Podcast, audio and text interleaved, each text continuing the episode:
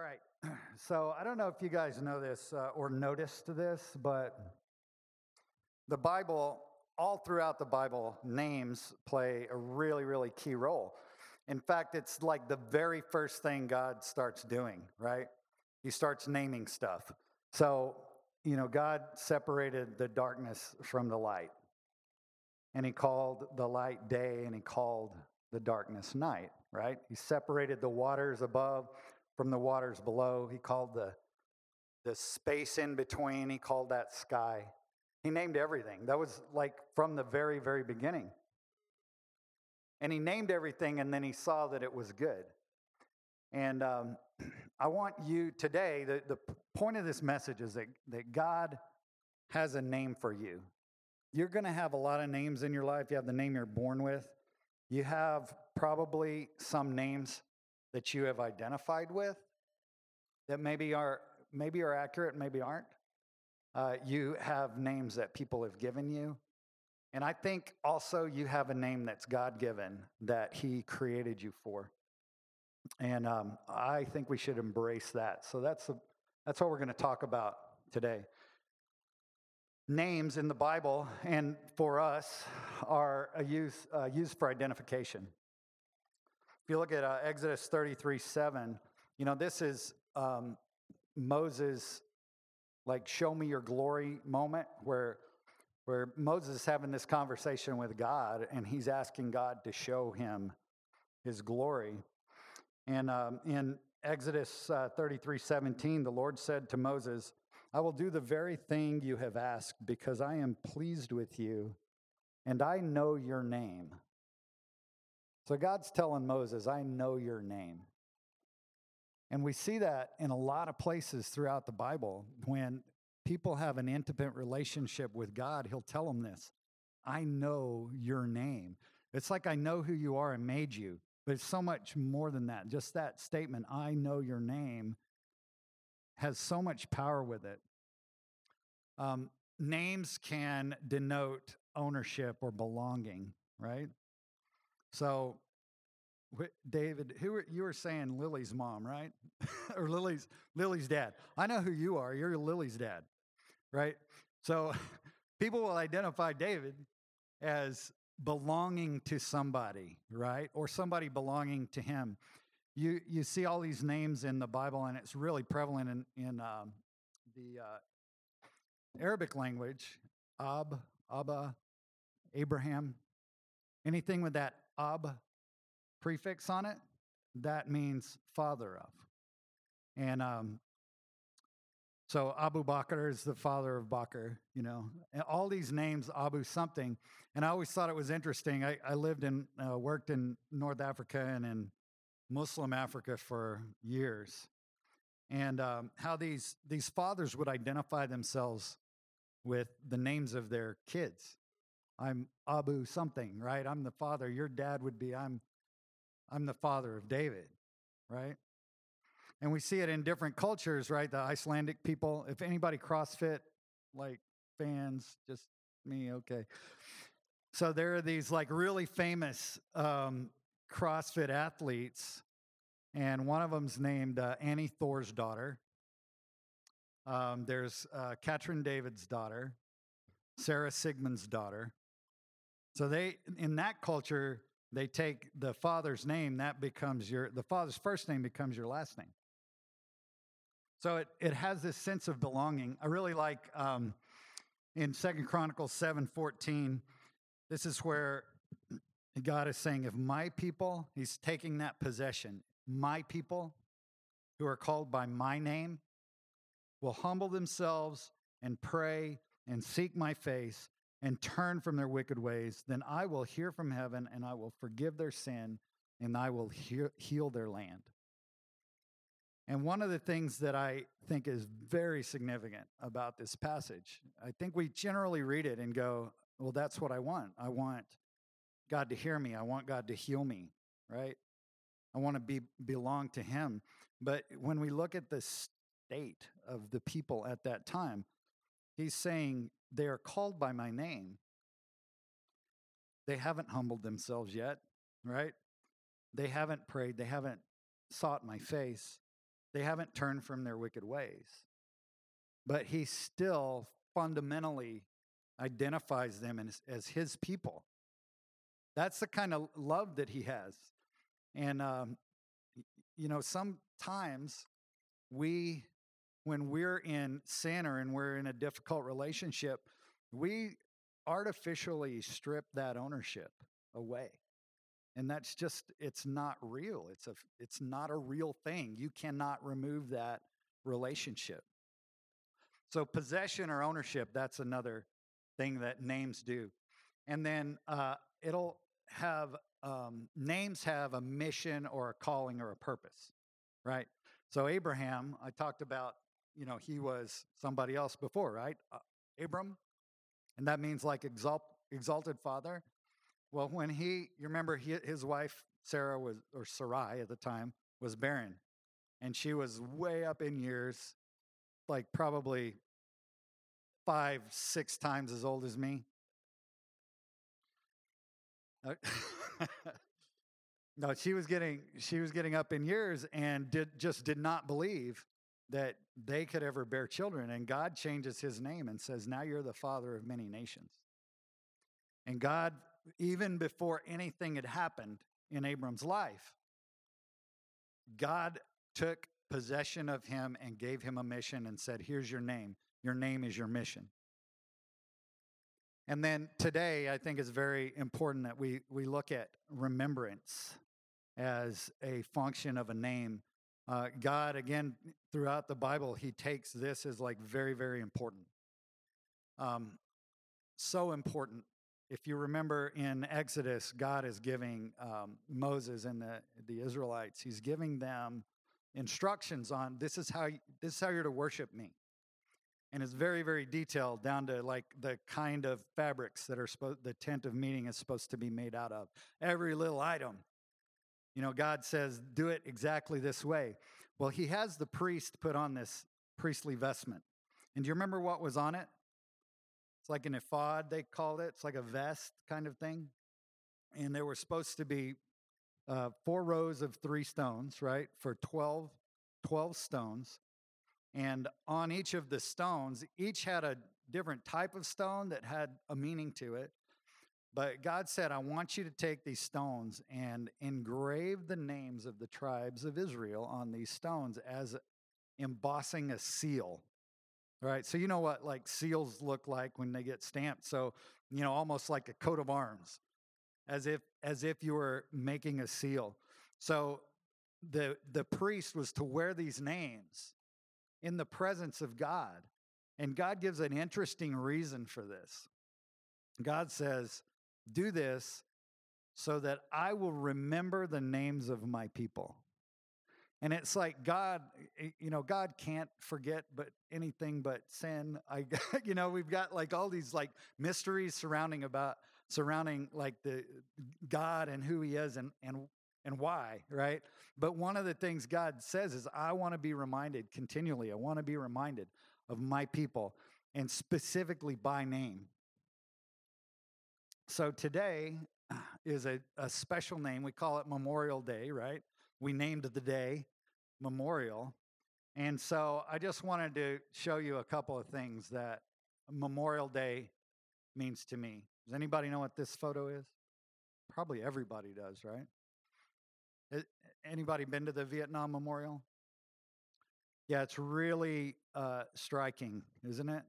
Just this expanse. And what is it? It's names. It's all names. This is a photo of the 9 11 memorial at, uh, at the Pentagon.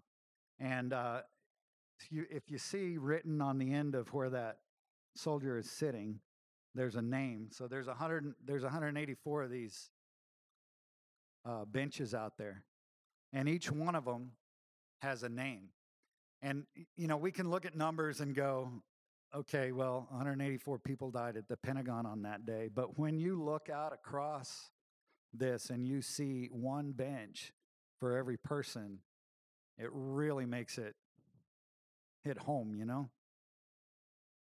Um, Memorial Day, I think, uh, it become there's some point in your life for many many people in our country that it Memorial Day becomes very very personal.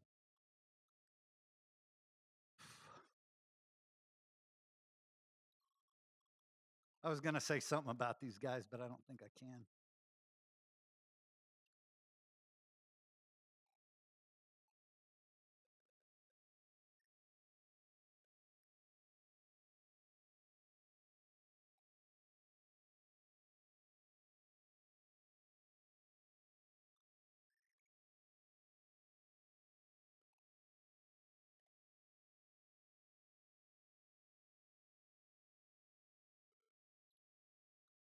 Let me just say, I, uh,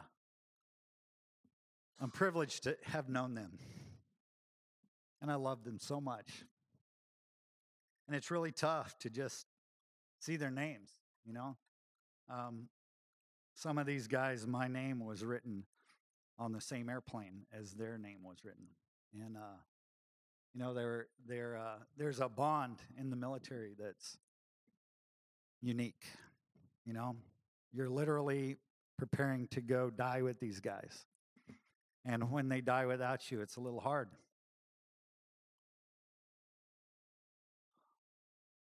All right, so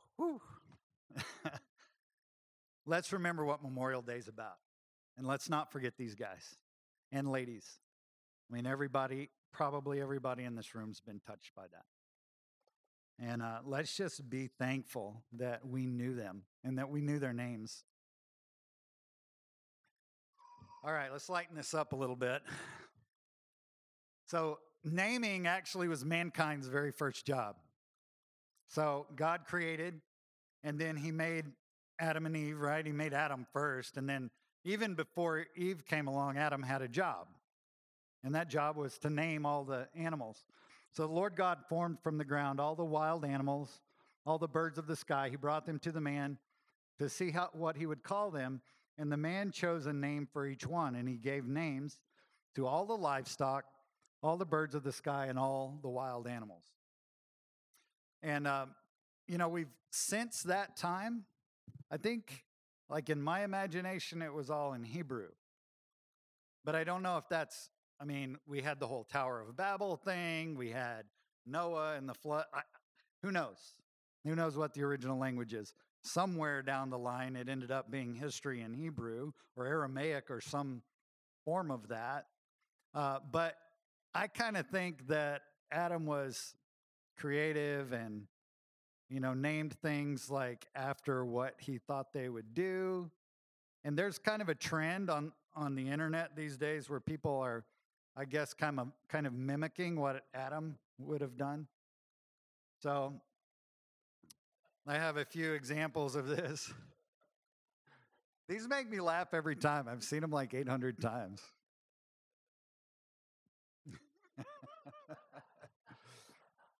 I think that that I think was the original name. Hold on. But Adam didn't have pants, so I don't know. He might have just called it something different.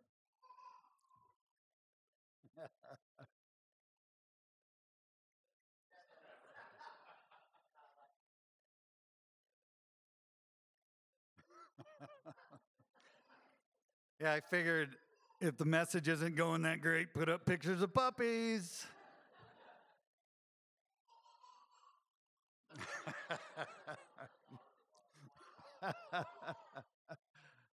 uh, yeah.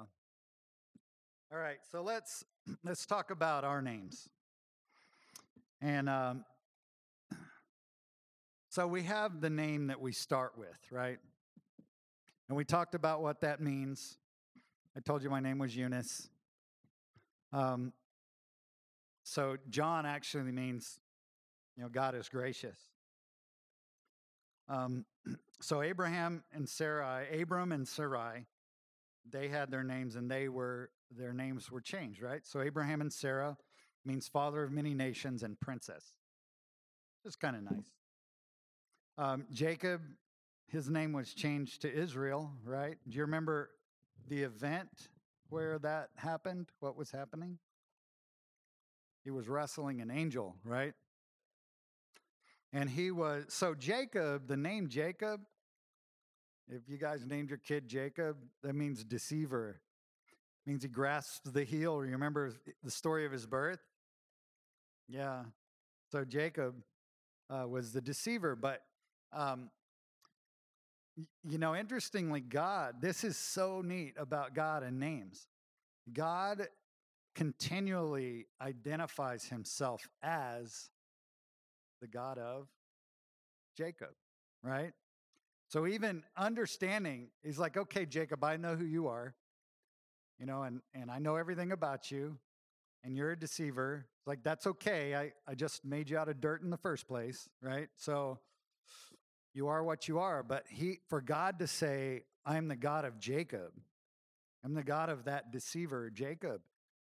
You know, in spite of all of our challenges and, and like who we end up being, like character wise, God is still the God of us. We're, you know, some people like to think that, uh, that, you know, religion is just a thing that we made up and that God is imaginary. And there's no way you can look at this world, this universe, and really believe that. And, uh, you know, we're, we are not a figment of God's ima- imagination. We are literally a figment of his imagination. If he had not imagined and created, we would not be here. Um, so Jacob then wrestles the angel. And do you know what the whole wrestling thing was about? Jacob grabbed hold of that angel and he said, I am not turning you loose until you bless me. Jacob was so desperate for to be blessed by God that he grabbed hold of him and would not turn him loose. And you can imagine how rough that wrestling match would have been. For those who have wrestled in this room, that is the most exhausting thing you can do. I don't care any sport, all the sports I've ever done, wrestling is the most exhausting thing. And he wrestled and wrestled and wrestled with this angel. And finally, the angel, what, broke his hip, right? Made him lame. And, uh, and he said, um, Your name is now Israel because you're the one who struggles with God or wrestles with God. And so that now God is saying, this is maybe even more profound. So I'm the God of the deceiver, but I'm also the God of this one who just wrestles with me all the time. And I think God sees that as a as a positive attribute. He we we should struggle. God is my, mysterious. We should struggle with our understanding of him. We should struggle with our identity in him. We should. So, you know, maybe in there somewhere, we are all deceivers, and maybe we all need to be the ones who struggle with God, who will grab hold of him and not turn him loose. We have uh, Simon. Do you remember what Simon's name became? Peter the Rock, right? And this was before the Rock was the Rock. um, so he got this great wrestler name, but Jesus had like a tendency to give great wrestler names because uh, James and John, they became the sons of thunder. They probably showed up on Sunday, Sunday, Sunday. So I, I really appreciate God's sense of humor, future sense of humor. Like he laid that Easter egg for us 2,000 years before we had pro wrestling. Love that. And he named, uh, so another name is Isaac. Isaac means he laughs, right? God is also the God of Isaac, right? God is the God of the ones who laugh. Here's an interesting name Ichabod. Does anybody know what Ichabod is? The glory of God has departed. And the very good, he's like a biblical scholar over there. And his name is Isaac, so he laughs. So, the story of Ichabod, um, you know, in back when, you know, King David and King Saul, they had the Ark of the Covenant, right? And they would, so King Saul would take this thing into battle as God had directed them to, and they had since the time of Moses, right? And um, So there, Eli was the prophet at the time and uh, the high priest, I guess, and he had two sons who were a little bit uh, questionable, named Hophni and Phineas. And uh, they got to the point where this ark of God, they were just kind of taking it around as like a good luck charm kind of thing. And they showed up in this battle. Uh, they did not consult God whether they should even be in the battle or not. They just took this thing and assumed that all right, well, we don't need to really actually have a relationship with God or talk to God. We just need to take this thing out. And it got captured, and Hophni and Phineas were murdered in that battle. And when the runner came to tell Eli, Eli, had um, put on a few pounds and he was sitting on a wall. And when he, the runner came and told Eli that the, his sons had been killed, he was like, Okay. And then when he said, and the ark of God has been captured, and he fell off and broke his neck and died. So then, same runner goes, now he's got another piece of news. One was it Hophni or Phineas, one of their wives? Phineas's wife? She was pregnant. So she gets this news. Okay, your husband died, your father in law has died, and also the ark of God has been captured. And um, she went into shock and gave birth at that moment, and she named that child Ichabod. The glory of God is gone. How'd you like to carry that around your whole life? Um, God has names. Yahweh, the great I am. If you didn't notice, the theme of the music today is all about names, right? He calls himself the Holy One of Israel. In Isaiah chapter 44, God, um, God delights in the thought that someday we will all have the same name. He says, I will pour out my spirit and my blessing on your children. They will thrive like watered grass, like, widow, like willows on a riverbank. Some will proudly claim, I belong to the Lord. Others will say, I am descendant of Jacob. Some will write the Lord's name on their hands and will take the honored name of Israel as their own. You know, God is a lover. God loves us so much. And, you know, when we're created in his image, and so the things about us that kind of separate us from the animals, you know, those things that are um, the things that we possess in a very limited way, God possesses in the, a perfect and infinite way. Why do we love? We love because God is love, right? And and we often take these attributes of God and we use them, distort them, and, and they become something they're not supposed to be. God is a jealous God and he should be, right? I mean, nothing has more value than him. So when we assign value to something other than him, why he should be jealous. Well, we have jealousy too, but we just kind of like ruin everything with it, right? Um, so I imagine this this verse as, you know, like when you were young, and guys and girls probably all did this you know, you got this crush and you're in junior high or whatever, and you're writing your name on your notebook and you use his last name next to your name, or, you know, you're sitting here writing, you know, kind of love notes or imagining, you know, what it would be like to be with this person forever, right? Or maybe it's your girlfriend and you're writing your last name with her name. And so, this is, to me, in my imagination, that's what God's doing. He's saying, some will write the Lord's name on their hands and will take the honored name of Israel as their own. To me, it's like God, if He can, like daydreaming and us being so in love with Him that it's His name we're writing in our notebooks and, you know, when we're supposed to be doing algebra or whatever. Um, in Exodus, Exodus 15 3, the Lord is a warrior, the Lord is His name. In uh, Psalm 99 Three, your name is holy.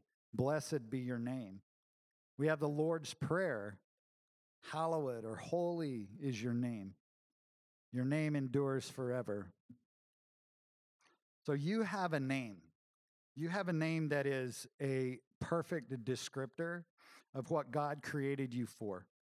It describes your character, it describes your passion and your purpose for um, your purpose in life. God created you for a reason. And your name reflects that purpose, and that purpose reflects the image that God created you in. So if you love, it's because God loves infinitely and perfectly. If you desire justice, it is because God is a just God. If you are creative, it is because God is the creator. If you are fascinated by the things God created, it is because God delighted in creating all things for our enjoyment. That's pretty profound, isn't it? Um, he enjoyed creating fascinating things and hiding them. You know, we're still discovering things that we never, nobody in history has ever seen. New species of things, new, they're not new. They're just, God left them there for us to discover and be in awe of Him. So we have, I think we're all in a way, um, in a in a quest for a name. And um, sometimes we have an identity crisis. It's kind of this crisis of belief that, you know, maybe we assign a wrong name to ourselves because we don't value ourselves appropriately. Or maybe we value ourselves too much. Um, my, I guess, history of this, it actually really shaped like who I am for all, like my whole life. Um, when I was about I guess, five years old, I decided I was going to be a Marine. And um, my dad, my stepdad was a, a policeman. And uh, I always saw him as like this savior and protector, right? And he was so big and tough and, and, you know, not afraid of anything. And I really admired that. And he and I used to watch, you know, John Wayne movies, Sands of Iwo Jima. And we used to watch uh, a show called Baa Black Sheep, which was Pappy Boyington and Guadalcanal. And that was that was what I was going to do. I was just like, Pappy Boyington, that's my thing. Well, 20 some years later, I was standing at the uh, National Aviation Museum in Pensacola, Florida, on a the flight deck next to Pappy Boyington's airplane and getting winged as a Marine Corps naval flight officer. So that's how. When I was seven years old, you guys were scouts. Do you remember the little Boys Life magazines? So seven years old, not even old enough to be a Boy Scout yet, but I I found um, a Marine Corps recruiting thing in Boys Life magazine. I sent it in. I was seven years old. I sent it in. I got a letter back from a recruiter that said, uh, "Let's just wait till you're out of college and then we'll try it." Right, uh, which I did. But anyway, this time, so I'm like little kid, five or six years old, and that's who I had decided I was going to be. I had taken on that name of Marine already. And, uh, and then one thing happened that just completely crushed me. So I lived in southern New Mexico, and um, we were like the white minority in town. It was very Hispanic, a lot of gang activities. We lived on a little house on 12th Street in Lovington, New Mexico, and across the street was a, a little city park. And um, so me and my sisters, I had some step sisters. We'd go out and we'd play in the park till it was too dark, and then we'd run across the street and go home.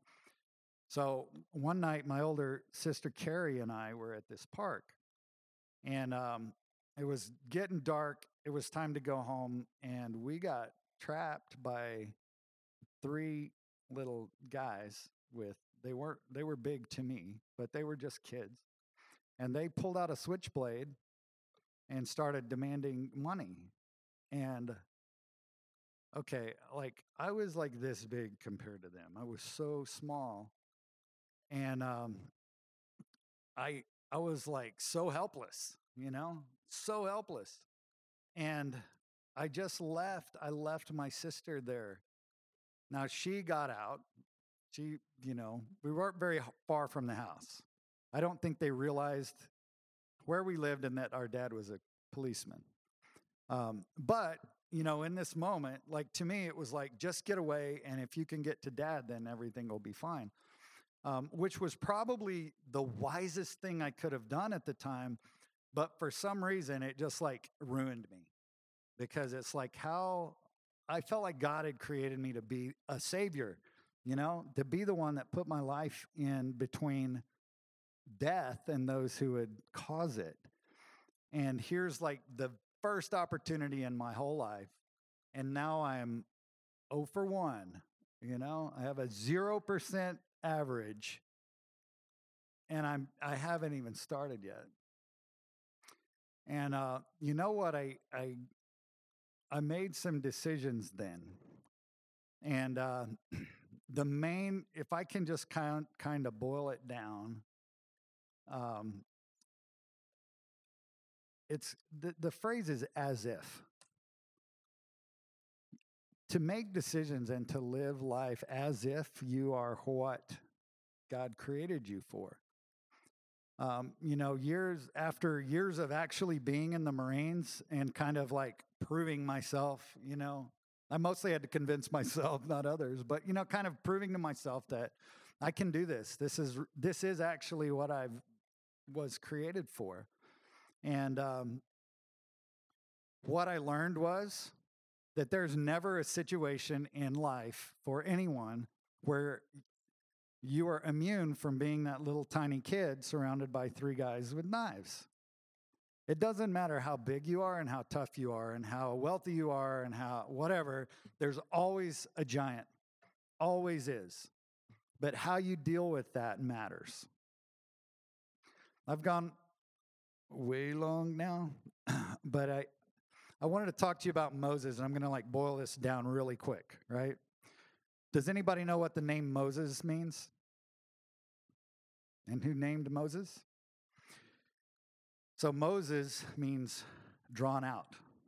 And there's so many like symbolic things in Moses' life, right? He was they were slaves. The Israelites were slaves. Moses were, was born into slavery. He was sentenced to death from before his birth. His life was saved by floating in water, which sim- symbolizes death in, you know, for the Israelites, especially deep water that symbolizes death. That's why we have baptism, right? Because you pass into death and back into life. And they built a, a little raft out of reeds, right? So the wood of the cross, the wood is what saved him. He was drawn out. Um, Moses didn't even have a name. It was he was the baby or the child. And then Pharaoh's daughter is the one that pulled him out. And she's the one that named him. Your name's going to be Moses. That means drawn out. Well, okay, you're all intelligent people. What did Moses do? What was like his whole mission in life? To draw the Israelites out, right? Um, so Moses had a couple of, I, I think he had kind of my my moment in the park one day when you know, he grew up um, working for the Pharaoh as the Pharaoh's son. And one day he saw one of Pharaoh's servants beating an Israelite, right? And so he defended and he murdered the guy and buried him in the sand. So he recognized his purpose and his name, but he did it in his own way. And that caused him to just be like, he had to go into exile, right? Now, Turns out that was a good thing because that when that's when he met God face to face. But he was having a crisis of belief, right? Like, okay, I tried to do what my purpose was, and now look, you know, I'm out here in Midian or wherever it was and taking care of the goats, and there's no way I'm ever going to go rescue my people who are in slavery. And then God meets him, and God gives him some challenges and uh, and they are to step through his fear barriers. Um, I think that you know God. So first of all, burning bush, right? Moses, take off your shoes. You're in. You're in. You're on holy ground, and God gives him some things. First of all, He says, God says, "I have heard the cry of my people, and I have decided to rescue them." So now it's no longer Moses' idea, right? This is God using him for God's purpose. And God's telling Moses, You're the one that's going to get to do this. So uh, God gives him some signs, right? Strikingly, every one of the signs seems to be or should have been something pretty terrifying to Moses, right? So one of them was okay, so you've got this stick, right? You got this staff, throw your staff on the ground. And so Moses throws the staff on the ground and it turns into a snake, right? So the Bible tells us, and I love the way it's phrased Moses fled in terror, it says. So Moses is standing before this burning bush. You got to think he's like in shock. He's barefoot, right? Because he took off his sandals. He's in the presence. He knows he's in the presence of God. But yet, all of a sudden, this snake is so terrifying to him that he cannot con- physically control his body and he takes off running. Moses fled in terror. So then God's like, okay, okay, okay. So God turns the staff back in, or snake back into a staff, and he says, Moses, pick up your stick. Is that the way it went? This is not the way it went. It's not the way it went. God said, Moses, you pick up that snake. And so we've all seen the, you know, the nature films, right? Where you take a piece of the branch and you pin the thing down, you pick it up by the head, right? So it doesn't bite you. God says, Moses, pick that thing up by the tail. So Moses had to make a decision. He had to decide that doing what God said, the way God said to do it, has to be more valuable to me than my own life because he knew that if he grabs a, you grab a snake by the tail what happens you're going to get bit that's the key now i think that when we step through our fears and we obey god in, in spite of our fears that is the most pure form of worship that there is because worship by definition is assigning worth. It's like worthship right? Worship. So when, when we're afraid of something it's usually because we fear loss. We fear loss of comfort. We fear loss of our life. We fear loss of a loved one. We fear loss of our fortunes whatever it is fear is always associated with loss well when we encounter a place where we have to obey God in spite of our fears, if we choose the safe route, then we're saying, God, I value my comfort, my own protection more than I value obedience to you. But if we step through that fear, then we're saying, God, you got this. And you know what? I, I love the way, you know, Shadrach, Meshach, and Abednego did this, right? They said, We know our God is able to save us from this furnace. But even if he does not, we want you to know, King Nebuchadnezzar, that we will not, right? We're going to obey God. So that's like such a great example. And God could have saved them. He could have changed Nebuchadnezzar's mind. Nebuchadnezzar could have said, ah, okay, never mind. I like you guys. And and God would have, they would have been saved, right? They would have been saved. But that's not what um, that's not what God did. God saved them from the midst of the fire. They were in the fire when God rescued them, because that's where God gains the mo- most glory. If Nebuchadnezzar had changed his mind, then it would have been like, oh, look how kind and generous and forgiving Nebuchadnezzar is, right? That's not how God does it. So we go through these in uh, to kind of wrap that story up we go through these crises of belief, crises of belief. And uh, even after God had shown Moses all these miracles and told him, This is not you, this is me, I'm going to do it, Moses said, What? I, I'm not a good speaker. And God says, Who made your mouth? God says, I'm, I know everything about you. I know about your mouth. I made your mouth. And he, I mean, God still let him have Aaron, right? We see throughout the Bible where God gives concessions to us because we're weak, right? But you know what? The greatest, the greatest uh, blessings are to those who obey and don't ask for the concessions. So here's here's the end of the story with Moses. That's the beginning of the story. So Moses steps through his fear he picks up the snake, and the rest of the miracle happens.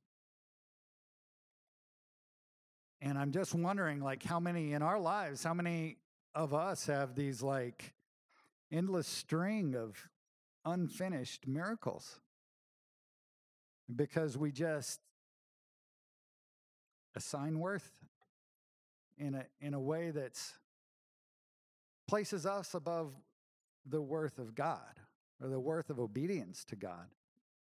You know, the good news is Bad news is we've all done that, and we're probably all in the midst of it right now. The great news is God is the God of Jacob, and God is the God of Israel, and God is the God of whatever your name is, right? God is the God of you. If you're a deceiver, if you wrestle with him, if you're whatever, God is the God of you. Even when you don't know him, he's the God of you. I'm going to close with this is just like one of my favorite things about um, you know we we have uh, we know how the story ends because we have the book of revelation right? So ultimately we know how it ends. And um, revelations 2.17 has this really remarkable image that it that it provides to us. And it says this He who has an ear, let him hear what the Spirit says to the churches. To him who overcomes, I will give uh, some of the hidden manna to eat. And I will give him a white stone, and on that stone, a new name written, which no one knows except him who receives it. And I think this is my imagination. It's not, I'm not a theologian, but in my own imagination, when we when we receive this stone, this white stone that only God knows the name on it, you know, we will we will look at that thing and we're going to see that name and I think we're going to go, "Oh, well of course that's my name." Like we will have known in our heart that this name, this is what God created me for from the very beginning. And the steps that God took me through in my life, the highs and the lows, and the challenges, and the ways He stretched me to make me grow, the way He humbled me to make me turn to Him, all of those pieces are going to tell me a story of who I am. And that name, when I read it, I'm going to go, absolutely. Of course, that's my name. That's who I am, right? So the, here's our challenge. All right. First of all, embrace who you are. All right. You are good enough. You are loved. Right. Don't take names that aren't you. You know, we, we have a tendency as Christians to say, I'm just a sinner saved by grace. Well, that's true, but we shouldn't fundamentally identify ourselves as sinners we should fundamentally identify ourselves as a children of God, right? First and foremost, understand that we have a tendency for that problem of sin, but understand who we are. And we act as if, right? We act as if we are who we're created to be. That's redemption, right? That's God taking something that was all messed up and making it new. So that's the first challenge. The, the second part of that challenge is uh, don't take on labels that are not appropriate. All right? Your name is not addicted, your name is delivered. You're not, your name is not rejected, your name is loved, right? Your name is not flawed, your name is made perfect. And most of all, this is the third part of the challenge, this is how we'll end. Let's just identify ourselves like the song said I am who you say I am. So let's connect with God, wrestle with God, and be who He says that we are. Let's get the band back up here. We're going to do one more song called Solid Rock because that's a name of God that I really love. Let's pray. Father, we're so grateful to you for all the names. God, for the names of all those people um, who have died serving their country. May they be remembered, God, and we just lift their names up to you. You know every single name. You know every name in here. God, and we just lay it down to you and um, help us to act as if we are your children, to reject the names that people give us and that we give ourselves that are not right. And God, that we just embrace who we are in you. In Jesus' name we pray. Amen.